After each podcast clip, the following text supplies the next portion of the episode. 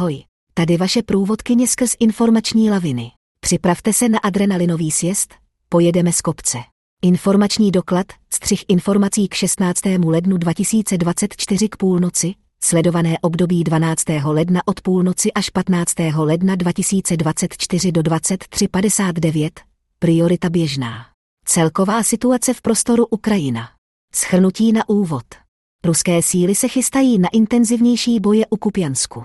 Rusové ve sledovaném období přišli o velmi významný letoun A-50, letoun podobný systému AVAX. Hlavní část. Ve sledovaném období síly Ruské federace pokračovaly v útoku podél celé linie Kupjansk, Svatové, Kremina. Hlavní místa bojů byla v okolí měst Kupjansk a Kremina. Silám Ruské federace se nepovedlo získat žádné nové území. Ukrajinské síly udržely svá obraná postavení a případné ruské úspěchy se jim dařilo zmařit cestou proti útoků. V Doněcké oblasti ruské síly pokračují ve své snaze ovládnout Avdijivku a Bachmut. V prostoru města Avdijivky se ruským silám podařilo postoupit u vesnice Stěpové severně od Koksovny. Z jihu se ruské síly neúspěšně snažily postoupit do průmyslové zóny. I přes drobný úspěch u Stěpové je situace v Avdijivce beze změny.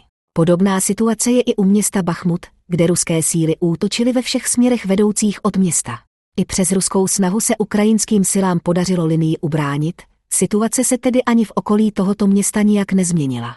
Na jižní části fronty ruské síly dosáhly drobného úspěchu u města Ořechov, kde smazali další část ukrajinského územního úspěchu z období protiofenzívy. Síly Ruské federace také intenzivně letecky působily na ukrajinské síly na východním břehu Dněpru. Ukrajinské síly ale svou pozici udržely. Hodnocení. Z dostupných informací je zřejmé, že se síly Ruské federace začínají více soustředit na prostor Kupjansk a Kremina. Podle informací vojenských komentátorů na obou stranách se ruské síly v současné době soustředí na vytvoření většího tlaku v prostoru Kupjansku. Tlak by mohl dosahovat podobné intenzity jako boje u Avdijivky nebo Bachmutu. Paradoxně z ruských zdrojů je možné vyčíst, že v prostoru Kupjansku je v současné době nedostatečný počet dělostřeleckých prostředků. Stav se má ale v následujících týdnech změnit. Je velmi pravděpodobné, že ruské síly zintenzivní své úsilí u Kupjansku. Je také možné, že čekají na vhodnější počasí. Silný mráz způsobí stvrdnutí podloží, což umožní lépe manévrovat obrněné technice. Dosud se neobjevily další zprávy o možném otevření dalšího směru útoku z ruské hranice směrem na město Charkov. V prostoru Avdijivky a Bachmutu ruské síly se trvale útočily, nepodařilo se jim ale nijak prolomit ukrajinskou obranu. Jsou ve velmi podobné situaci jako Ukrajinci během své protiofenzívy. Sledované období nepřineslo hlášení o bojových ztrátách, nelze tedy soudit, jak intenzivně ruské síly v okolí Avdijivky a Bachmutu útočily. Na základě hlášení lze akorát odhadnout, že intenzita zůstala stejná jako v minulém období nebo se mírně snížila. Důležité zprávy z tisku za dny 12.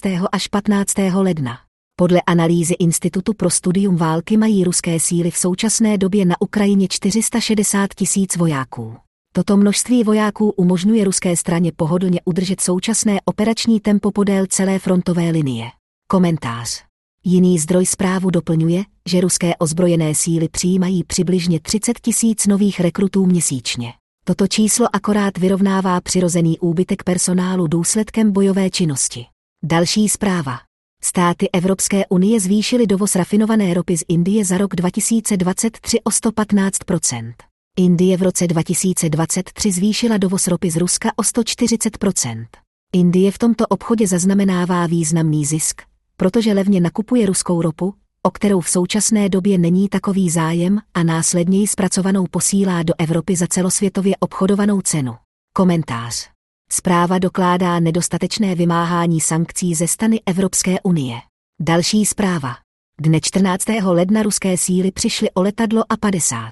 Letadlo poskytovalo systémy velení a řízení, průzkumu a sledování, procesování cílů a přiřazování cílů další letecké technice. Letadlo se zřítilo v Brianské oblasti na pobřeží Azovského moře. Komentář. V současné chvíli není potvrzeno, jestli letadlo sestřelili ukrajinské síly, nebo jestli bylo nechtěně zničeno ruskou raketou v souvislosti s reakcí na jinou hrozbu. V každém případě ztráta tohoto typu letadla významně ovlivní ruské schopnosti průzkumu a sledování na Ukrajině. Radar, který letoun nesl, byl schopen detekovat rakety až na 800 kilometrů, letící objekty do 700 km a koncentraci obrněné techniky až na 450 km. Zároveň ruský systém velení a řízení bude významně narušen. Letadlo poskytovalo počítačové procesování cílů a jejich další přidělování dalším prostředkům, které na cíle následně působily. Ruská federace disponuje pouze devíti stroji, bude pro ní tedy velmi obtížné toto sestřelené letadlo nahradit. Tímto jsou schrnuty informace ke 2359, 15. ledna 2024. Přejeme vám příjemný zbytek dne.